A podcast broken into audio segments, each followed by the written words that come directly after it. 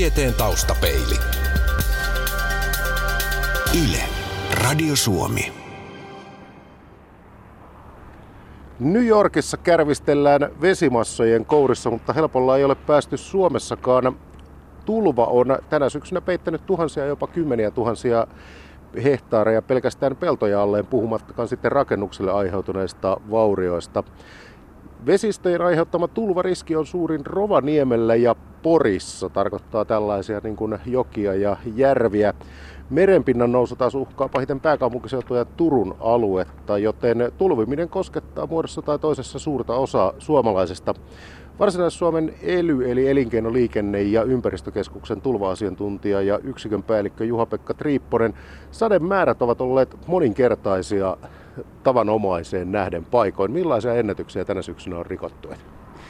No joo, pitää paikkansa, että tässä lokakuun alkupuolellahan oli semmoinen, semmoinen jakso, että vettä tuli roimasti, roimasti keskimääräistä enemmän. Että siinä käytännössä viikon aikana esimerkiksi tuolla Pohjois-Satakunnassa niin sato suunnilleen lähes neljäsosa vuoden keskimääräisestä sademäärästä. Ja, ja sitten kun se tilanne tuli, tuli semmoiseen, semmoiseen paikkaan, milloin maaperä oli muutenkin täysin veden kyllästämään, niin se heijastui sitten harvinaisen poikkeuksellisena tämmöisen tulvatilanteina, virtaamien nousuna ja vedenkorkeuksien nousuina.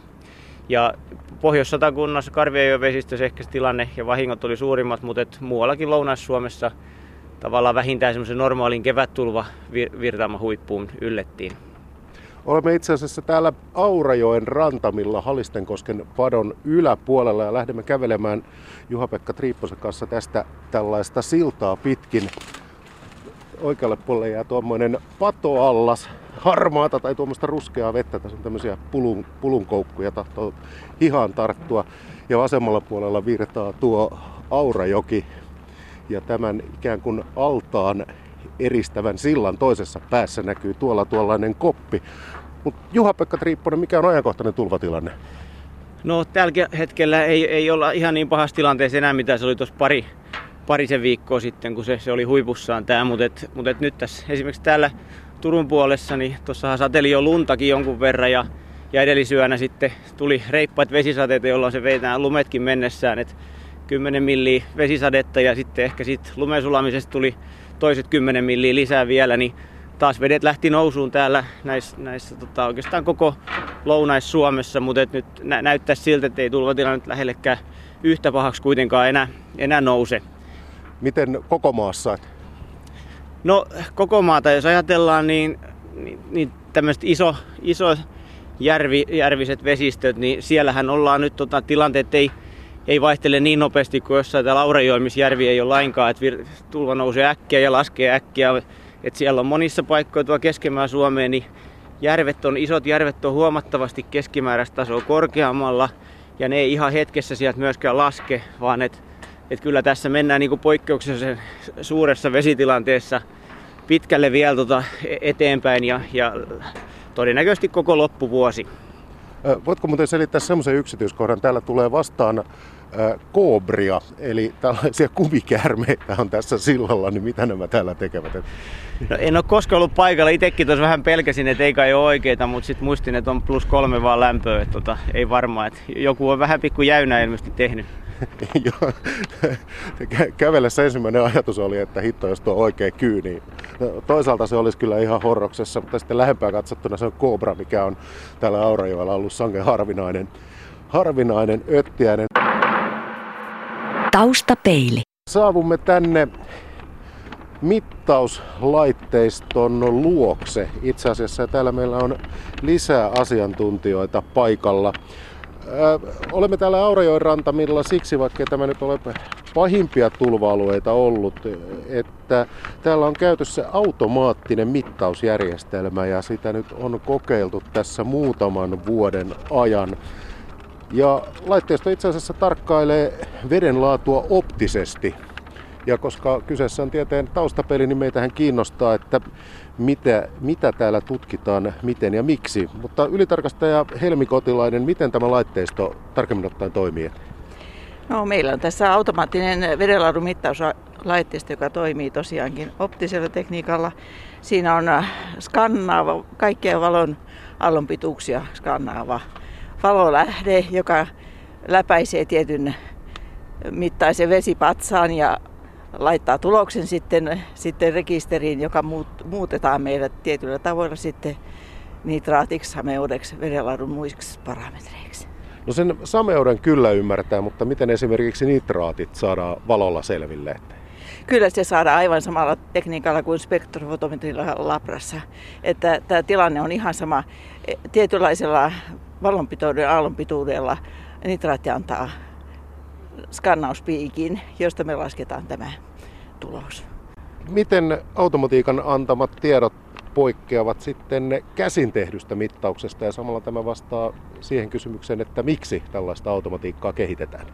No tavallaan ne ovat eri tekniikoita samalle mittausparametrille, mutta kyllähän ne täytyy kalibroida laboratoriotulosten mukaan. Eli meillä on raaka-aineisto, jota me vertaillaan sitten käsinäytteen otella otettuihin tuloksiin ja siitä saadaan sitten se lopullinen tulos, mitä jatkoatomisella mittarilla saadaan.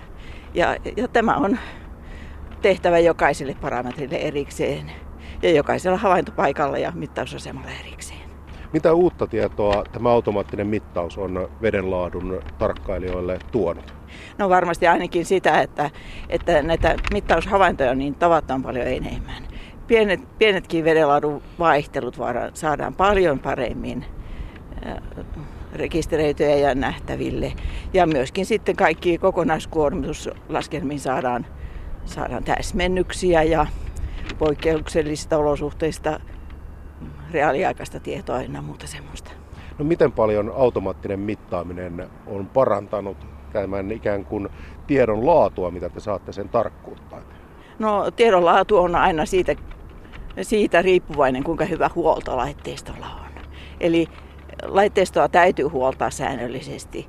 Ja, ja meillä on erityisesti keskitytty siihen, että meillä on hyvä laitteistohuolto ja, ja tiedonsiirtosysteemit. Eli sanotaan, että huomattavasti on parantanut, mutta että miten paljon, niin toki tämä on vielä kehityshanke, josta me ei ihan lopputuloksia vielä tiedetä. Ja huollosta mainittiin tuota, ja täällä siirrytään hieman eteenpäin. Tässä ahtaalla sillalla yritetään olla koukkimatta itseämme. On Sanna-Mari Mattila itse asiassa suorittamassa tätä huoltoa täällä. Mitä olet itse asiassa tekemässä tämän laitteen kanssa? No siinä on sen anturin puhdistus, eli ihan linssi puhdistetaan mekaanisesti. Ja sitten toinen vaihe, kun siellä on paineilmapuhdistus sillä linssillä, niin sitten katsotaan, että paineilmalaitteet on kunnossa. Eli kompressori on nyt tässä tapauksessa sitten. Minkälaisia vaikeuksia nämä Suomen kovin vaihtelevat sää- ja vuoden aika olot tuottavat tällaisen automaattimittarille, joka kuitenkin tuolla vedessä on veden alla? No eihän mittari, siellä on aina plussaa kumminkin, mutta jääkansi siihen tulee sitten talvella, niin sitten vaan pitää jään päältä operoida, niin se tuo aina lisää haastetta. Onnistuuko talvisin mittausten tekeminen myös? Kyllä, kyllä onnistuu. No kuinka tiuhaa täällä täytyy käydä? No kesäaikaan käydään kahden viikon välein ja talvella sitten voi harvemmin käydä, kun kylmä vesi ei niin likastuta sitä sitten. Miten se vaikuttaa, kun nyt puhutaan tällaisesta äh, sameavetisestä joesta, joka on samea ihan luonnosta, niin kuin Aurajoki ja sitten nämä muut joet tässä Varsinais-Suomessa, jotka savimaiden poikki virtaavat, niin miten paljon näiden jokien ikään kuin äh, sameus vaikuttaa siihen ja tällainen leväkasvuston määrä, että kuinka usein näitä täytyy huoltaa? No se on jo huomioitu tuossa mittarivalinnassa. Tässä Aurajoessa on se mittaväli jo, tai se on niin pieni, että siihen... Mutta ei, ei se sameus... No, se paineilmapuhdistus pitää sen itsessään aika hyvin puhtaana, että ei, ei siihen kaksi kerran kahdessa viikossa käy, niin ei siihen aika ehdi kyllä vielä mitään pinttyä sen enempää. Ylitarkastaja Helmi Kotilainen, onko näitä muualle tulossa Suomeen näitä automaattisia veden laadun tarkkailijoita? No jonkin verran on nykyisin tulossa, mutta aika monet vielä mittaavat niin kuin avovesikautena tiettyjä pieniä lyhyitä jaksoja. Me ollaan poikkeuksellisesti mittaajia ympärivuotisesti kaikissa olosuhteissa. Mitä jos esimerkiksi tähän Aurajokeen pääsee jotain kemikaalia tai muuta, niin hälyttääkö tämä tähän sellaisissa tapauksissa? Ei, mittari, mittarit on aina valikoitavaa parametreittäin. Eli tämä mittaa rehevöitymistä lähinnäkin ja, ja kiintoainekuormitusta. Mutta jos on jotain haitallisia aineita, niin niihin täytyy valita sitten omat mittarinsa. Ja toki me semmoisia olemme tietyissä kohteissa valinneet. Taustapeili.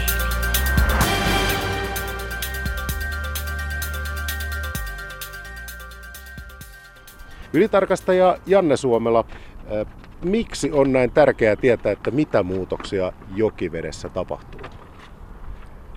No, meillähän on tavoitteena, että vedet saataisiin hyvään tilaan koko maassa, koska tämä koskee sekä järviä, jokia että rannikkovesiä ja sen takia meidän täytyy seurata, mitä muutoksia tai missä tilassa vedet on, on ja mitä muutoksia siellä tapahtuu ja vaikuttaako vesien suojelutoimenpiteet, mitä tehdään. No eikö se nyt riittäisi, että pari kertaa vuodessa käydään kauhalla kouhoasemassa ja katsotaan, että miten paljon sieltä kauhan pohjaa näkyy. Miksi, miksi tämä on näin ikään kuin näin tiuhaa ja pyritään aina vaan mm. ikään kuin reaaliaikaiseen seurantaan? No veden laatu vaihtelee niin nopeasti, varsinkin tämmöisissä joki, jokiolosuhteissa, että sitä täytyy saada, paras on, että saadaan oikeastaan jatkuvaa tietoa, niin kuin mitä nämä jatkuvatoimiset automaattiset mittalaitteet nyt, nyt antaa, mutta todellakin sääolosuhteet vaikuttaa hyvin paljon. Silloin kun sataa, niin valuma-alueelta tulee sade valumavesien mukana kiintoainetta ja ravinteita, mikä heti näkyy sitten joen ravinnepitoisuuksissa ja sameudessa ja kiintoainepitoisuudessa muun muassa. Mikäs tuo äsken kuului tuommoinen pörinä taustalta, niin mitä siinä tapahtui? Siellä kompressori, niin se täytti paineilmasäiliönsä.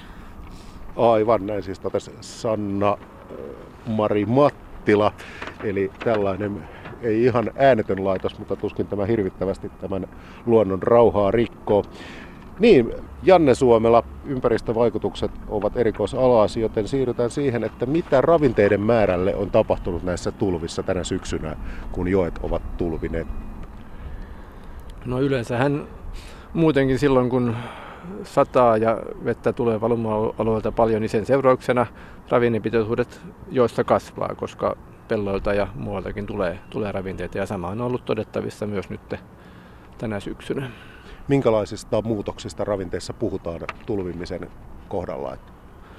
No sanotaan, että esimerkiksi Aurajoissa niin fosforipitoisuus vaihtelee ehkä sadasta mikrogrammasta litrassa maksimissaan jonnekin viiteen sataan silloin kun, ollaan, silloin kun on pahin tilanne. Ja nyt ollaan, mä en, mulla ei ole, ole ihan viime aika, tai ei ole lokakuulta vielä tarkkoja tuloksia, mutta uskoisin, että ollaan siellä aika, aika korkealla kyllä nytkin oltu. No mitä tämä tulviminen merkitsee näiden vesistöjen sameudelle? No kyllä ainakin justis hetkellisesti sameus voi olla hyvinkin suurta ja se näkyy jonkin aikaa, aikaa ja tietysti näkyy meressäkin sitten, mutta ajan mittaan taas sitten tilanne paranee, kun, kun sateet vähenee ja virtaamat pienenee. Monin paikoin varoitettiin koskemasta tulvaveteen lainkaan ja pesemään kädet, mikäli joutuu paljon käsin tulvaveden kanssa tekemisiin. Niin millaiseksi veden hygieninen tila muuttuu pahimmillaan, kun tulvii? No se riippuu tietysti alueesta, että jos ollaan esimerkiksi jonkun sanotaan vaikkapa karjatilan lähellä, missä eläimet ovat vaikka siinä pellolla lähellä rantaa ja silloin kun valumavedet tuo sieltä, sieltä näitä eläinten jätöksiä, niin sieltä voi tulla, tulla kyllä sitten bakteereja. Mutta sehän on kuitenkin niin, että ei ne bakteerit siellä veressä sitten lisännyt, että kyllä ne laimenee aika nopeasti, mutta tietysti hetkellisesti saattaa olla, saattaa olla tämmöisiä suurempiakin pitoisuuksia. Toinen on sitten myöskin nuo jäteveden puhdistamot. Eli silloin kun sataa paljon ja vettä, vettä voi sinnekin tulla suuriin määriin, niin silloin tuota joudutaan ehkä päästämään osa tästä, osa jätevesistä suoraan vesistöihin ilman puhdistusprosessia ja silloin myöskin bakteeripitoisuudet saattaa olla korkeita. Taustapeili. Juha-Pekka Triipposelle tässä välissä kysymys, kun päästiin puhumaan näistä vedenpuhdistamojen veden alle joutumisesta tai niin, että, että niistä joudutaan juoksuttamaan jätevettä suoraan vesistöihin. Vaasassa oltiin puolesta, puolestaan veden puhdistamoista huolissaan. Minkälainen uhka tulvat ovat vesihuollolle? Tulvat on uhka vesihuollolle, jos, jos veden, veden ottamot on sellaisilla alueilla, johon, johon tota, tulvavesi ja pintavesi on mahdollista päästä. Ja, ja meidänkin alueella jouduttiin joitain ainakin varaottamoja sulkemaan sen johdosta, että olisi ollut vaara, että pintavedet pääsee, pääsee niin kuin sotkemaan sitä vedenottosysteemiä siellä.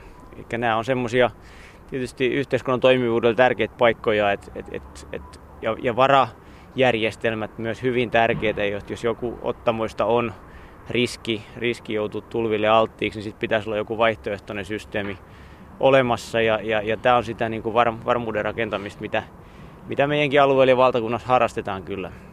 Miten hyvin Suomessa ollaan varauduttu tulviin alueilla, joissa niitä ei pahemmin aikaisemmin ole esiintynyt? No meillä on kartoitettu hiljattain just Suomessa nämä merkittävät tulvariskialueet, joita on reilu 20 Suomeen, Suomeen listattu ja, ja luokiteltu ja, ja näihin erityisesti panostetaan nyt sitten ja koitetaan tulvariskin hallintasuunnitelmia tehdä ja tulvasuojeluhankkeita ja, ja näin poispäin. No sitten tulee joitain tämmöisiä yllättäviä paikkoja, joissa sattuu esimerkiksi hirmuinen rankkasade yhtäkkiä jollekin pikkusen vesistön varrelle, niin, niin nämä on niitä tapauksia, että ne tulee vähän niin kuin yllättäen, yllättäen niihin paikkoihin. Mutta yleensä niissä vahinkoriski ei ole sitten, sitten jos puhutaan niin kuin vesistön tulvimisesta, niin ei ole ihan, ihan hirmusta luokkaa kuitenkaan. Että kyllä nämä kaikkein isommat vahinkoriskit on sitten näissä luokitelluissa merkittävissä tulvariskikohteissa ja siinä tietysti tämä julkinen sektorikin pyrkii sen pääpanoksen laittamaan niiden niin kuin hallinnan kehittämiseen. Mistä pahimmat tulvan aiheuttamat muutokset, minkälaisesta ikään kuin tulvasuojelun pettämisestä niin ne ovat johtuneet? No jos ajatellaan 2000-lukua, niin kaikkein isoimmat vahingot on tainnut aiheutua Porissa sattuneesta rankkasadetulvasta tuossa joku viitisen vuotta sitten. Eli semmoinen yllättävä tilanne, kun 103 tunnissa liki 150 milliä vettä, niin siihen on hyvin vaikea varautua etukäteen. Ja, ja nämä on semmoisia tilanteita, jota, jota, johon ei oikeastaan pysty varautumaan muuta kuin sille yhdyskuntasuunnittelulla, että et jää tämmöisiä viheralueita, painanealueita, eikä kaikki ole niin kuin asfaltilla ja, ja tavallaan katettua aluetta. Niin, mutta jos ajatellaan, että mitkä niin sit niin kuin vesistön tulimisesta aiheutuu, niin Pori, Pori on meidän alueessa selvä ykkönen ja oikeastaan koko valtakunnankin merkittävin tulvariskikohde. Et siellä jos paha tulvatilanne, talvitulvatilanne aiheutuisi ja, ja penkereet sieltä sortuisi sitten kriittisistä paikoista, niin silloin se vahinkoriski on kaikkein suurin, niin kuin, jos puhutaan Suomen kokonaisuudessa. Millaisia ovat pahimmat tapaukset, ikään kuin tällaiset pistekuormitukset, joita tulvan aikana syntyy vesistöön? No kyllä ne ehkä on just näitä, että jos joku jät, iso jätevedenpuhdistamo joutuu sit merkittävän määrän, määrän laskemaan jätevesiä suoraan vesistöön, niin siitä aiheutuu, aiheutuu voimakas pistekuormitus tai sitten joku tämmöinen teollisuuslaitos, jos on jotain huomattavia haitallisia aineita jää tulvan alle ja sieltä huuhtoutuu tällaisia vesistöön, niin ne nyt tulee ehkä ensimmäisenä mieleen sitten. Minulla olisi vähän tämmöistä periaatteellista laajempaa kysyttävää, että saisinko, saanko pyytää loppuja kanssa ihmisistä tänne, tänne seisomaan. Mitä te asiantuntijat arvioitte? On puhuttu, että tulvariskit ja rankkasateet yleistyvät, niin miltä tämä näyttää näin niin kuin tutkimustiedon valossa tämä tilanne Suomessa? No itse on paininut suunnilleen tämän 2000-luvun nyt näiden tulvariskihallinnan parissa ja, ja, ja kyllä se vähän täältä näyttää, että tässä aika monta kertaa on joutunut jo, jo näitä tulvariskeja hallitsemaan ja, ja, ja, tota, ja erityisesti nämä loppusyksyn, alkutalven tämmöiset runsaista sateista johtuvat talvitulvariskit ja, ja tämän tapaiset asiat, niin kuin täällä lounaisessa Suomessa, niin tuntuisi, että on selvästi yleistynyt, että, että varsinaisesti veden kokonaismäärä ei välttämättä ole, ole kauheasti, kauheasti lisääntynyt ja lisääntymässä, mutta että se tilanteet äärevöityy, eli kesällä on entistä kuivempaa ja, ja sitten taas sit kun sataa, niin sataa useampi kuukausi reippaasti ja, ja, ja tämä aiheuttaa sitten niitä tulvatilanteita. Et erityisesti just loppuvuoden aikana on ollut joku viitisen kertaa jo 2000-luvun semmoinen ikään kuin riskitilanne. No mitä mieltä Helmi Kotilainen on, mistä tämä johtuu? Minulle liian vaikea kysymys, olisiko se vaikka... Toisaalta ajattelen kyllä, että, että ympäristön seurantaan tämä on tämä haaste antanut uusia haasteita, että, että nykyisin valumat tulee niin kuin isoina pulsseina ja kuormitus isoina pulsseina. Ja perinteinen seurantamekanismi on, on sitä, että, että kalentereittain otetaan näytteitä ja lasketaan kuormitusta, niin periaatteessa tämä on niin kuin se, että vain tämän tyyppisillä laitteistoilla ja, ja pystytään vastaamaan siihen haasteeseen, mitä, mitä tämä tulvariskit ja sateiden vaikutus on meidän ympäristön tilan kuormitukselle.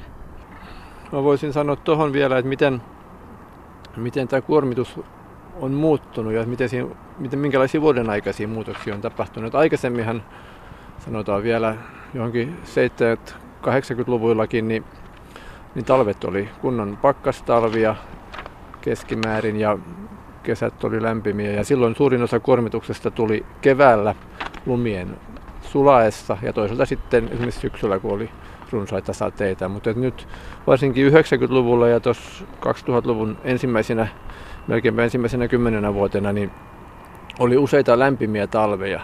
Ja silloin kävi niin, että aika suuri osa kuormituksesta saattoikin tulla talvella.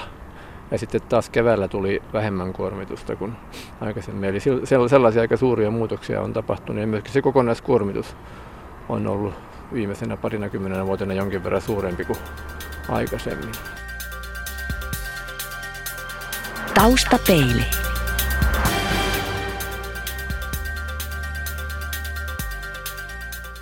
No eikö tämä ole sillä tavalla hieman traagista, kun vesien suojeluun on pyritty tekemään toimenpiteitä, niin nyt sitten luontoäiti tuntuu huuhteluillaan tekevän vähän turhaksi nämä toimenpiteet? No, no kyllä, näin, näin voi sanoa, että just sitähän on ennustettu, että ilmastonmuutos, niin että, että se tulee lisäämään kuormitusta maa, maa-alueilta ja pelolta tulevaa kuormitusta just sen takia, että nämä sademäärät lisääntyy ja myöskin koska talvella on nämä talvisateet lisääntyy. Että todellakin, että vaikka tehdään vesisuojelutoimia, niin sitten tämä ilmastonmuutos sa- saattaa sitten niin kuin vetää sitä toiseen suuntaan, eli nämä vaikutukset, vaikutukset on aika hitaita, mitä saadaan. Niin seuraava kysymys on Juha-Pekka Triipposelle, tulvasuojelun asiantuntijalle, että miten me nyt sitten yhteiskuntana reagoidaan siihen, miten saadaan ihmisten omaisuus, ihmiset ja vesistöt turvattua niin kuin samaan aikaan, mikäli nämä ilmiöt ja jos nämä ilmiöt yleistyvät? No tämä on just tärkeää, että nämä merkittävimmät vahinkokohteet, merkittävät tulvariskikohteet, niin siellä suoritetaan nämä tarpeelliset, järkevät, kustannustehokkaat tulvasuojelutoimet siinä puitteissa, kun yhteiskunnalla on rahoitusmahdollisuus niihin ja yhteistyössä tietysti kuntien ja paikallistahojen kanssa siellä ja, ja tätä just askaroidaan näitä hankkeita meilläkin parhaillaan just, että et se on niinku se ykkösjuttu siinä kuitenkin, koska siellä on ne vahinkoriskit sitten kaikkein suurimmat. Et, et toivottavasti ei tämmöisiä Amerikan niin kuin näkymiä meillä koskaan tarvi, tarvitse täällä kokea, mutta tota, periaatteessa meilläkin sitten, jos oikein joku paha tulvatilanne, talvitulvatilanne Porin esimerkiksi iskisi, niin sielläkin on välinäisvaikutusten kanssa, niin kuin puhutaan miljardiluokan vahingoista sielläkin, että se on kuitenkin parikymmentä tuhat ihmistä asuu sillä tulva, asuisi sille tulvariskialueella siellä ja, ja näin, että, että oikein kun menee, menee tota huonosti ja tavallaan monta tulvapiikkiä tulee peräkkäin, niin sitten siihen vaiheessa loppuu säännöstelykeinojen mahdollisuudet ja, ja, ja tavallaan näin poispäin, että, että ihminen pystyy niin kuin säännöstylläkin isoissa vesistöissä tiettyyn pisteeseen asti auttamaan sitä, mutta sitten kun se jatkuu kuukausikaupaa se runsasvetinen tilanne ja sitten siihen tulee nämä jääpato, hyydepato tilanteet siihen päällä vielä, niin siinä vaiheessa tarvitaan sitten näitä tulvapenkereitä ja tulvasuojelu, toteutettuja tulvasuojelun toimia siellä, millä pystytään sitten, sitten tavallaan pienentämään näitä riskejä vielä. Janne Suomela, suurin osa suomalaisista asuu rannikolla tai jonkun vesistön äärellä. Mitä tällainen tulviminen pahetessaan niin merkitsee ihan näiden ihmisten elämälle, esimerkiksi vesistöjen virkistyskäyttömahdollisuuksille? No kyllähän se heikentää virkistyskäyttömahdollisuuksia. Jos veden korkeuden vaihtelut on hyvin suuria, niin silloin haittaa ihan rantojen käyttöä, kaikki laiturien pysyvyyttä ja kaikki tällaisia ominaisuuksia. Ja tietysti sitten se, että, että kun kun ravinnekuormitus lisääntyy tämän seurauksena, niin silloin sitten taas re, rehevöitymisen liittyviä haitallisia vaikutuksia. No miten paljon puhutaan taustakuormituksesta ja miten paljon puhutaan jokien tuomasta kuormituksesta, kun puhutaan Suomen meren, merien, tai meren, no voi sanoa merien, jos ollaan tarkkoja, niin rannikkovesien, merien rantojen pilaantumisesta?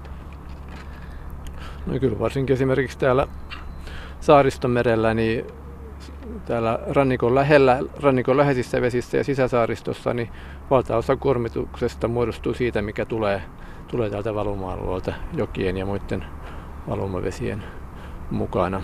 Eli, eli täällä lähellä rannikkoa sillä on keskeinen merkitys. Et sitten kun mennään tuonne ulommas välisaaristoon ja ulkosaaristoon, niin siellä sitten täällä, tältä rannikolta tai valuma tulevalla kuormituksella on vähän pienempi merkitys ja siellä vaikuttaa sitten varsinkin ulkosaaristossa muun muassa ihan tämä yleinen Itämeren tila. Esimerkiksi päävirtausten vaikutuksesta niin Suomenlahdelta tulee saaristomerelle virtaa vettä ja sen mukana ravinteita ja se myöskin rehevöittää sitten saaristomeren ulkosaaristoa. Juha-Pekka Triipponen, yhä useampi ihminen saattaa siis joutua tulevaisuudessa tekemisiin tulvan kanssa. Otetaan tähän sellaiset tiivistetyt ohjeet. Mitä, miten ensinnäkin niin pitää jo ennakkoon varautua, jos on tur, tulvimiskarttojen alueella? No tietysti jos tänne tulvatilanne on kehittymässä, niin siitä pyritään viranomaisten toimesta tiedottaa hyvin, että et, et seurata tiedotusvälineitä, että et, et miltä homma nyt näyttää ja millaiset riskit on olemassa. Niin tietysti se on, se on se ykkösjuttu siinä, että et, et, et miten on todennäköistä se on, että se kohtaa omaa kiinteistöä esimerkiksi näin. Mutta sitten jos on tämmöisiä yksittäisiä kiinteistöjä jossain pienempien pienempien sivupurojen varsilla, niin, ja, ja näitä tavallaan viranomaistenkin keinot loppuu sitten suojata jotain yksittäisiä rakentuksia siinä vaiheessa, jos niitä on kymmenittäin siellä täällä, niin jokaisen kiinteistöomistajalla on oma velvollisuus myös suojata sitä omaisuuttaan, ja, ja silloin täytyy, täytyy sitten kehitellä itse jotain tulvapenkkaa siihen talonsa ympärille. Ihan minimissään se on vaikka sitten niin kuin ma- maavalli siihen ja, ja siihen muovia muovia tavallaan tiivisteeksi sitten vielä sen yhteyteen ja pumppaus, pumppauksen, jossa on järjestetty sisäpuolelle, niin tämmöisillä on pystytty pelastaa sitten tai estämään, estämään mittaviakin vahinkoja ja, ja tämmöisiä maailmalla sitten uutiskuvissa näkyy, että tehdään, että et, et, et se on tietysti se keino. Ja, ja sitten se viranomais, ohjeiden, pelastusviranomaisten niin kuin ohjeiden neu- noudattaminen siinä tilanteessa, jos oikein pahan niin kuin evakuointitilanteeseen tämmöiseen joudutaan, niin, niin, niin, siellä on se paras tieto kuitenkin sit pelastusviranomaisia silloin, että miten pitää menetellä. Milloin enää ei kannata lähteä pakoon, jos tulva on saartanut talon? No pyritään tietysti siihen, siihen varmastikin joka paikassa, että sieltä poistutaan sitten ennen kuin tulva saartaa talon. Ja tästähän nyt hiljattain, jos esimerkiksi Pohjanmaalla oli, oli esimerkkejä siitä, että ihmiset ei oikein halunnut jättää sitä taloa, vaikka se sitten olisi ollut ehdottomasti välttämätöntä, että jouduttiin vähän puolittain pakottaa melkein siihen. Että, että se on sitten, että sit kun se tulva on jo päällä ja talo on saarettu, niin sitten se on pelastusviranomaisesti huomattavasti hankalampaa sieltä veneiden kanssa ja näin sitten hakea niitä ihmisiä, että, että, että, että missään tilanteessa sinne ei ole hyvä jäädä sitten sinne oikein pahassa tilanteessa sinne kiinteistöön. Tieteen taustapeili. Yle. Radio Suomi.